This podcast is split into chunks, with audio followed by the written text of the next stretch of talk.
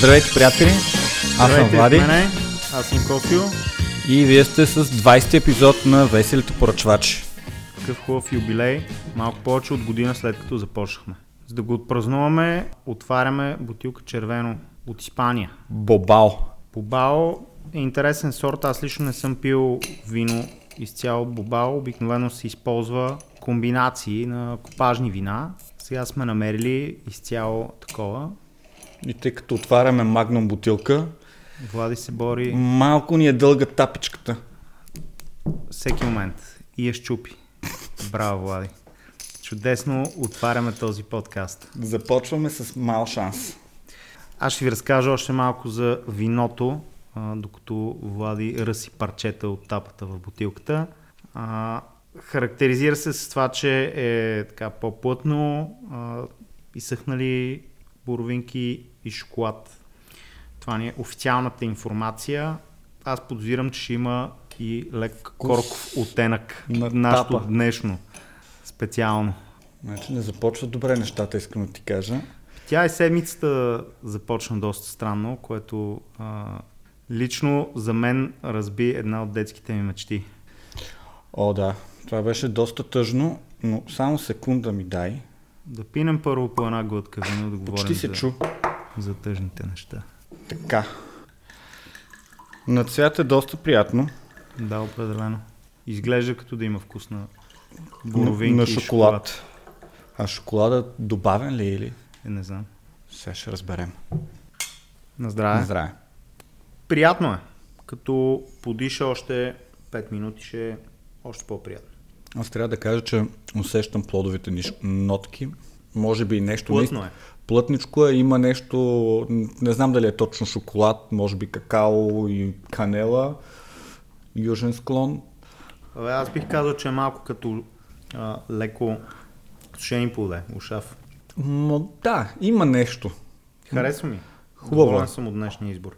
Много е хубаво. Абсолютно. На здраве. На здраве пак. Ако се върнем на началото на седмицата, тук сме си написали да кажем, че започна странно. За мен лично си беше откровено гадно. Daft Punk обявих, че се разпадат.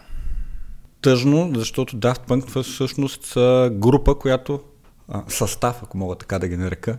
Състав. Който е белязал поне моето късно тинейджърство и тъй до ден днешен все още много обичам да си пускам техните песни. А последният албум, който аз си мислех, че е малко по-скорощен, от 2013-та. Random Access Memories. Random Access Memories няма слабо парче. Няма. Аз честно казано, с лекото изключение на саундтрака към филма Трон, смятам, че всеки един от техните албуми е много силен, няма слабо парче. Mm-hmm. Бих казал, съзнателният ми живот, осъзнат от към някакъв музикален вкус, е белязан Daft Punk до ден днешен. Първата песен, която си спомням много откровено, че ми е направила огромно впечатление като бит, The Funk. Mm-hmm. Спомням си, че тази песен, преди да съм гледал клипа, бита ме беше впечатлил много. И след това гледах и клипа с кучето и бях още по-впечатлен. И тогава съм си бил още дете и честно казано малко се озадачих от клипа. Нали, защо героя куче и защо хората не се отнасят добре с него. Но по-нататък в живота съм го разбрал.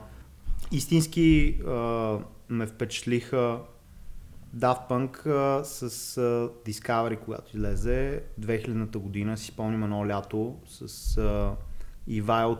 Циклехме супер много на компютрите. Знам, че слушаш Ивайла, поздравявам те.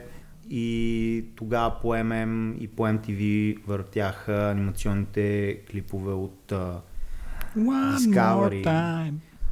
One More Time и Аеродинамик на мене ми беше абсолютно топ, любимо. Супер добри са. Мисля, аз не мога да кажа някакви конкретики такива, които да, както ти имаш ясни, ако изключвам факта, че наистина много е странно как аз последните пъти, в които тая година съм ходил да карам ски, си пускам Random Access Memories и това ми е саундтрака на на деня. Защото като карам, от време си пускам по малко музичка. Има топ парченца, много динамика и много добър саундтрак са за такъв тип преживявания. И за всичко да е. А Лайв, това е концертният запис. 2007, това за мен е най-добрия саундтрак за всякакви екстремни активитети. Да, като каза Лайв и се сетих за Лайв, колко пъти според теб на лайв концерти не са били те?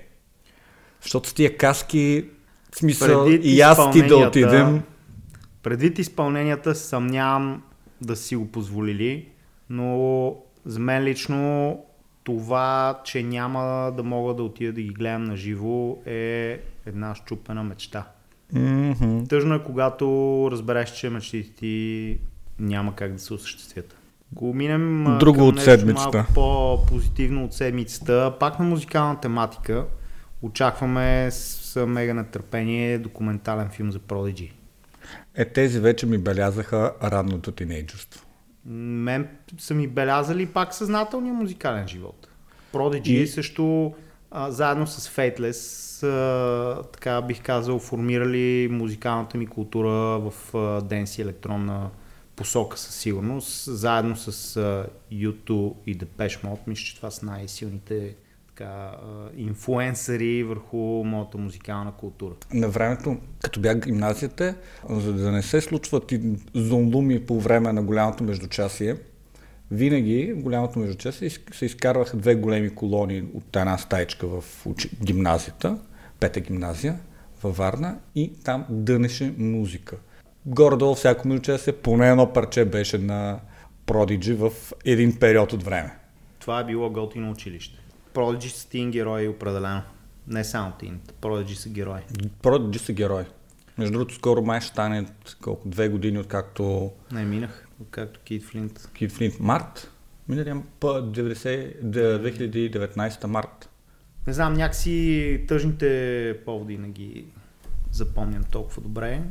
Но ако се върнем на филма, официално Максим и Лиам Хаулет, колаборация с студио Pulse Films, са обявили, че са започнали вече снимки на пълнометражен документален филм за историята на Prodigy и историята на електронната музика и рейв културата от периода.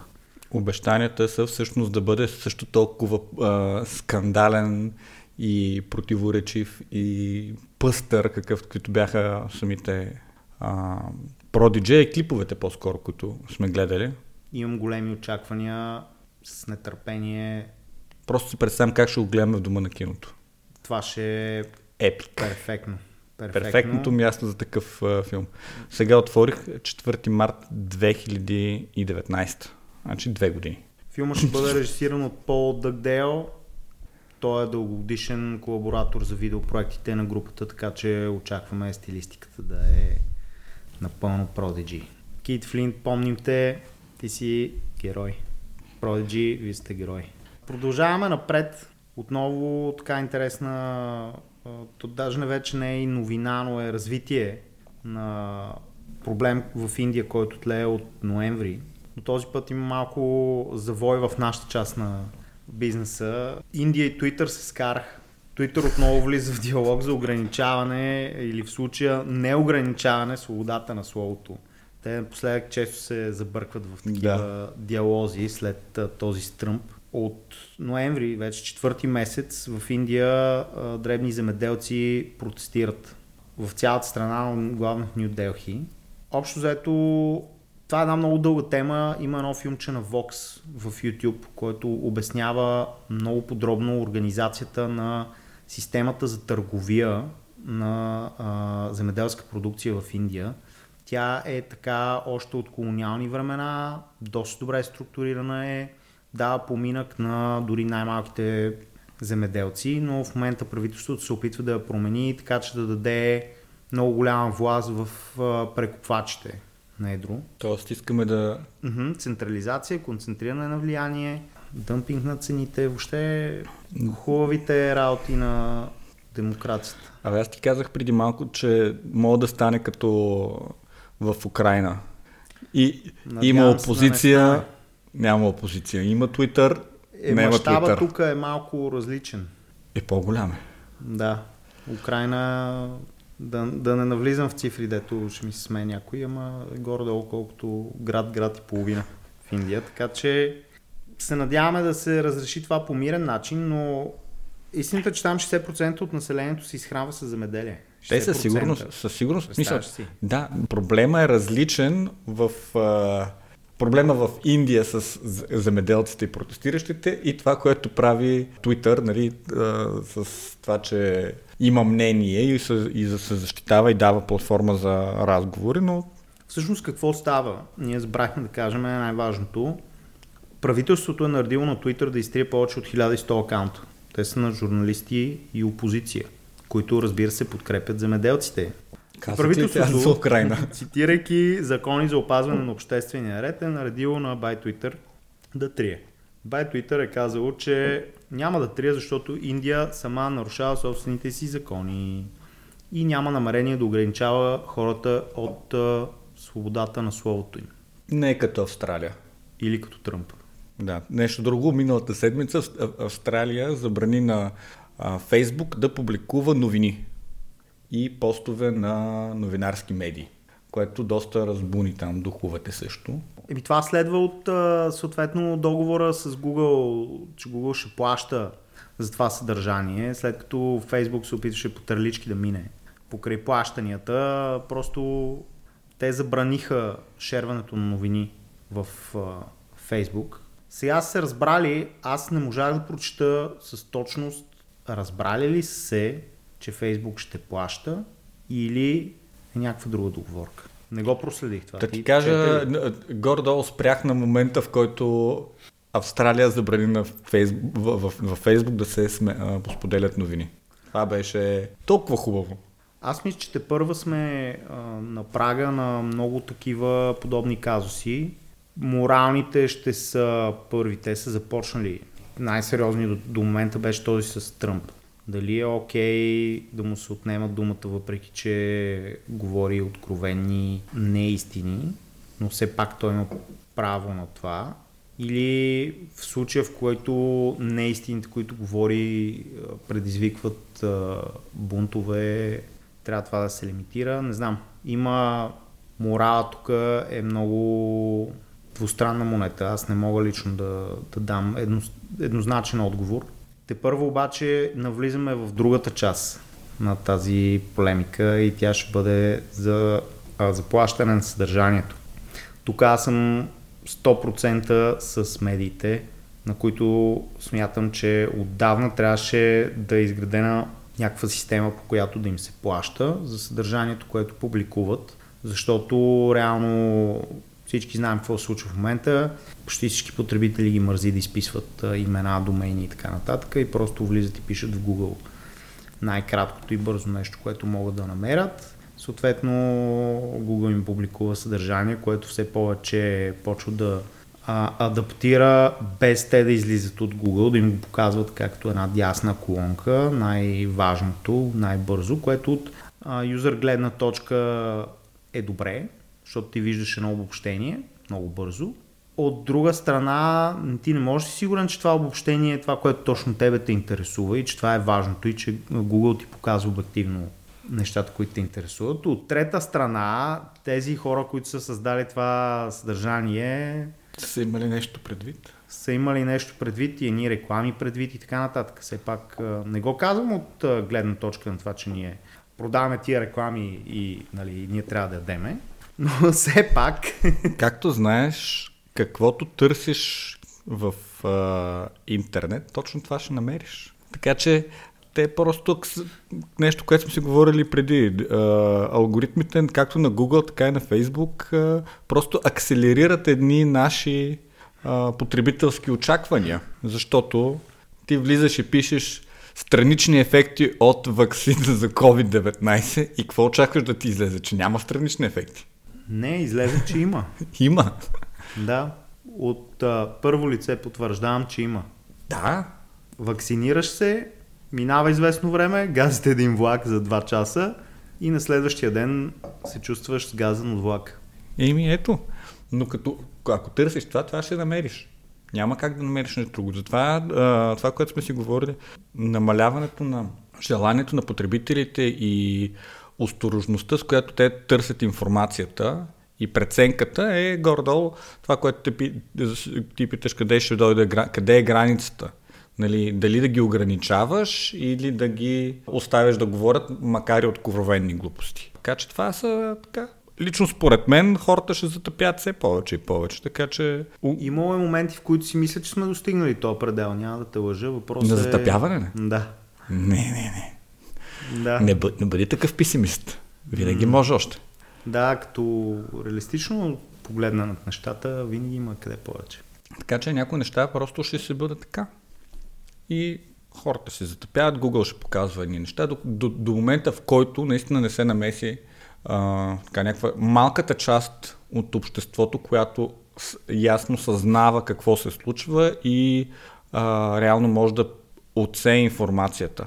А от това, което ти каза за информацията, за изданията, на които трябва да им се плаща за това, което публикуват, и те основно квалитетните издания, за да им четеш съдържанието, трябва да си плащаш. Да, обаче особено като си на мобилно устройство, ти сърчваш в Google през техния ап и Google ти самаризира съдържанието на платената статия, за да не излизаш от техния environment, да запазиш user experience, който те са дизайнвали стотици, десетки, хиляди часове наред и са платили милиони долари, за да се постигне този UX дизайн и flow. Тук нарочно не използвам български думи, защото звучат тъпо, на съдържанието и на това, което ти се случва в апа на Google, също и както и в Chrome браузъра, и просто хората скрейпват това съдържание, защото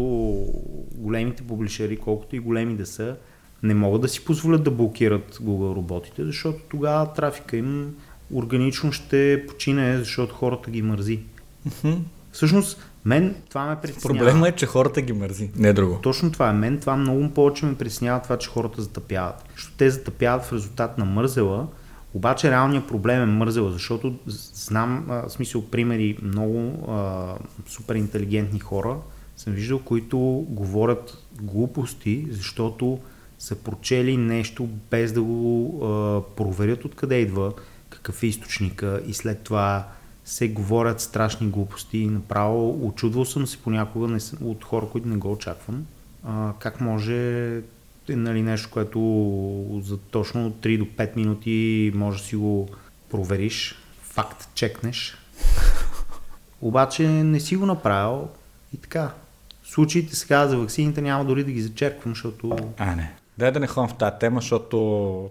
Ще трябва да извадим ракия на един. Ще не изкараме нещо по-хард. Не бе, тя ваксината, четах, че една баба казала, че тя всеки ден се вакцинирала. Сутрин 3 литки чесън и вечер по една малка ракия. И затова няма да си прави ваксина. За сланина спомена ли нещо? Не, аз от сигурен източник знам, че сланина в комбинация с ракия е много добър вариант да си прочистиш кръвоносната система. Аз знам тази история до края, но няма да разбивам детските мечти на хората, затова друг път ще разкажем втората и част. Да, само поведнъж годишно. Да, фриквенси 1 на година. Фриквенси 1 до 2 на година, защото иначе има обратен ефект. Да. Говорейки за обратен ефект, и понеже говорихме за Индия, много близко до Индия и Китай. И директно обръщам темата в друга посока.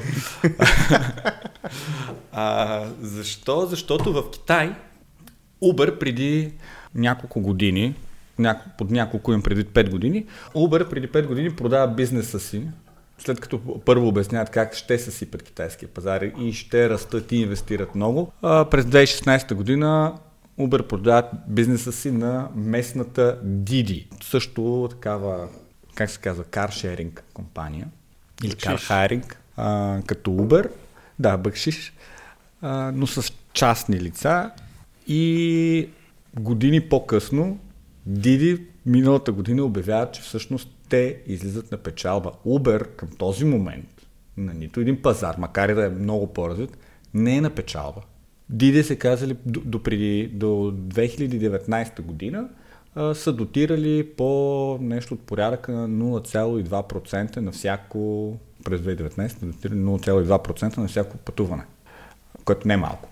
Докато сега се излезе на печалба, което е доста яко, защото се оказа, че всъщност модела работи дори на други места. Сега защо работи в Китай е друго място, нали? Смисъл, Китай няма нищо общо с целия свят, но в Китай това нещо се развива, защото липсата на пространство, големите такси за автомобилите, автомобилите се скъпи, разстоянията, които имат, всъщност правят тези услуги все по-популярни и все популярни. А освен това, другото нещо, което се случва е, че те консолидират повече услуги. Нещо, за което сме си говорили с теб извън подкаста, че всички тези компании, които предлагат деливари, всъщност те могат да предлагат деливари на всякакви услуги. Мисля, не само транспорт на хора. И докато транспортира хора, биха могли да транспортират и неща от ДМ-а. Или билки от люлин. Билки от люлин. Или нещо друго. Пудра захар. Техни конкуренти Shouqi, примерно, се опитват да се диверсифицират от Didi през точно това, че предоставят услуги, свързани с доставка на храна, рентинг на байкове и така нататък. Но защо исках да спомена нещо друго конкретно тук?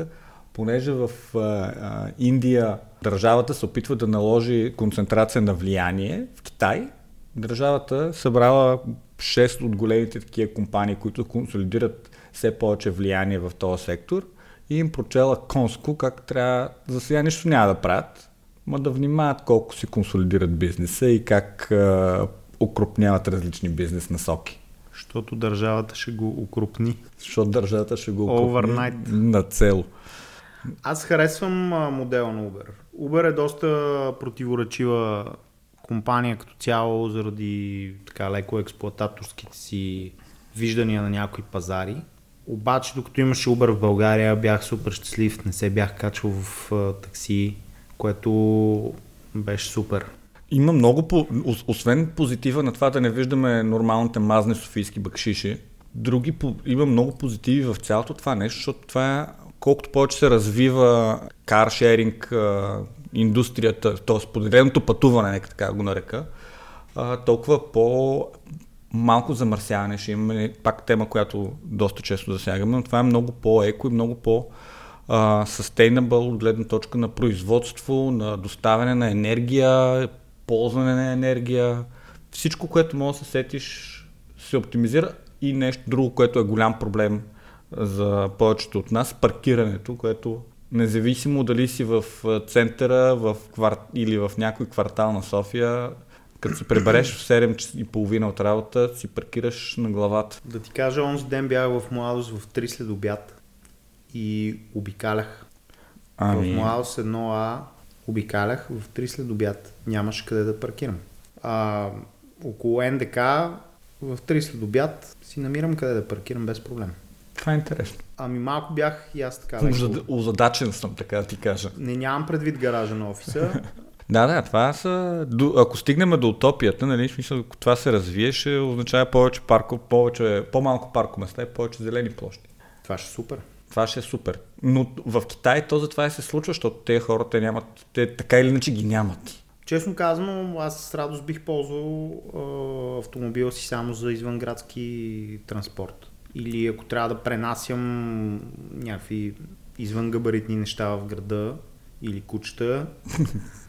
Кучета? Да, което често ми се случва. Нямам нищо против да ползвам такъв тип каршеринг услуги, Uber. Uber в България беше, бих казал, на доста добра цена. И беше доста добра услуга към това, което имахме, което ние видяхме, нали? Супер беше, аз за сравнително краткото време, в което имаше Uber, съм го ползвал доста и бях супер доволен, не съм срещал кисел, неприятен, нечистоплътен човек с смърдяща на цигари, немита кола, която ще се разпадне всеки момент. Значи аз си спомням, имаш един чичо, който няколко пъти ме взима с едно Subaru Forester. съвсем не първа младост, но това дето е по-дългичкото 2000-та година, 2005-та година примерно, е топ, кожен салон, в смисъл жестока кола и аз по сиблингс на коли се заговарям с него относно това как е решил да си кара Subaru като Uber и той вика, не обича, аз просто толкова обичам да си го карам и затова го карам, иначе няма смисъл, не заради това, че карам Uber, вика, то не ми излиза сметката.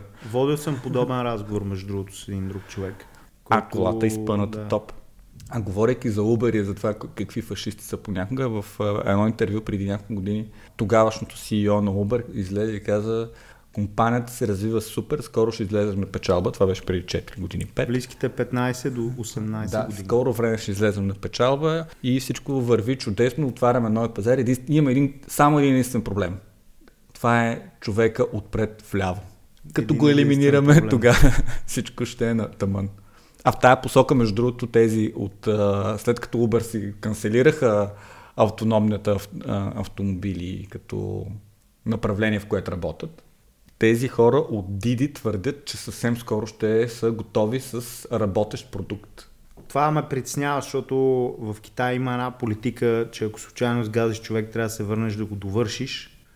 Защото присъдите за убийство на непредумишлено на човек от катастрофа са много по-щадящи, отколкото ако причиниш трайни увреждания, когато освен, че лежиш в затвора, трябва да плащаш. Плащаш репарации през целия си живот, независимо дали този човек ще има по-кратък живот от теб или не.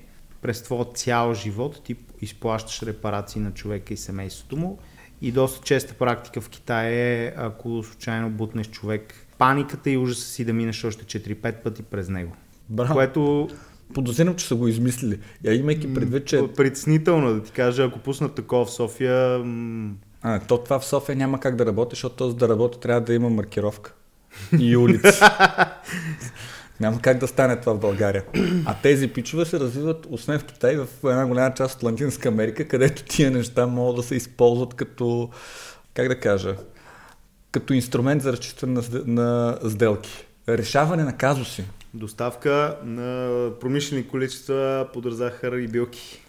Или гранати...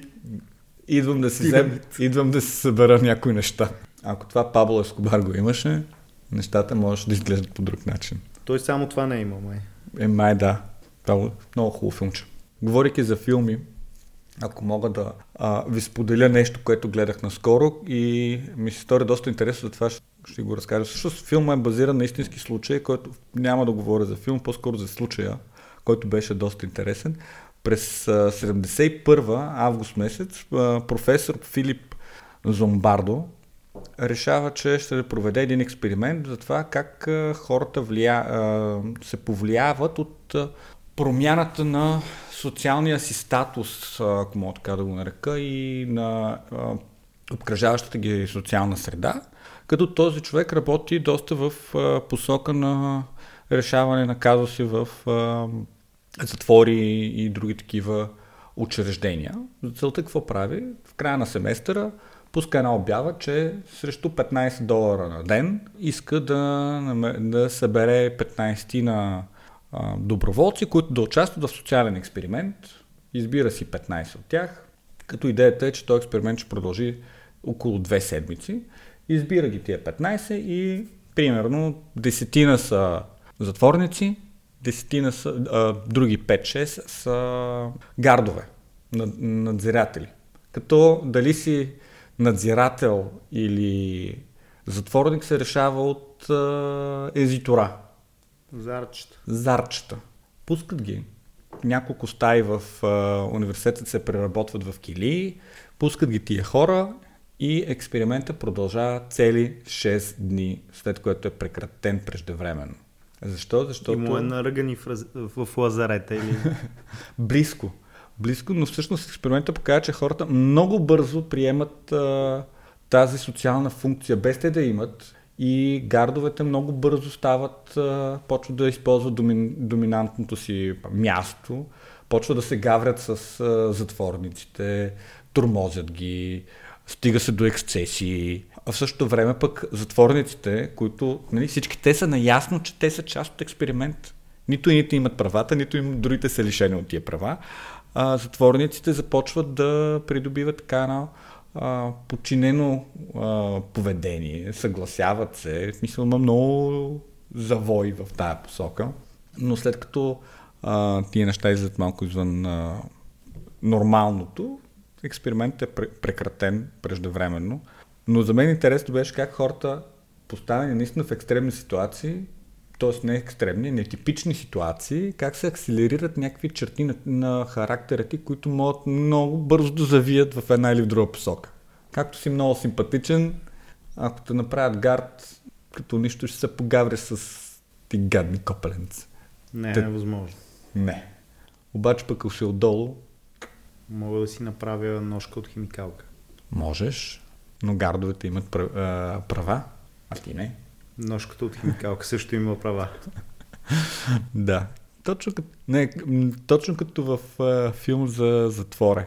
Но аз наистина бях впечатлен за как тия хора, които са на по 18-20 години студенти, толкова бързо придобиват, знаейки, че са в симулирана среда, придобиват реално поведение. Този експеримент е много пъти критикуван последствие във времето от други психолози, заради това, че може би не е проведен напълно акуратно и че са избутани някои неща в друга посока, но гледайте филма. Аз ще го гледам. Ако ви е интересно да гледате такъв тип неща, защото е по-различен филм от другите. Казва се Stanford Prison Experiment. Къде го намери? Netflix, добре. Не е в дълбините на гората. Съвсем не. И то съвсем случайно, пак като повечето неща, които явно гледам. Аз пък гледах един много як сериал по HBO. Има го в HBO Go. It's a Sin. Кратък сериал е. 6 епизода. Много интересен.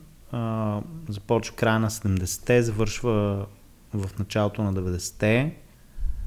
Става дума за HIV епидемията в Англия, по-специално в Лондон, за гей средите в Лондон, как общо взето те успяват да либерализират до някаква степен общественото мнение, но същевременно стигмата на HIV някакси неутрализира либерализацията и е... Всичко е много противоречиво.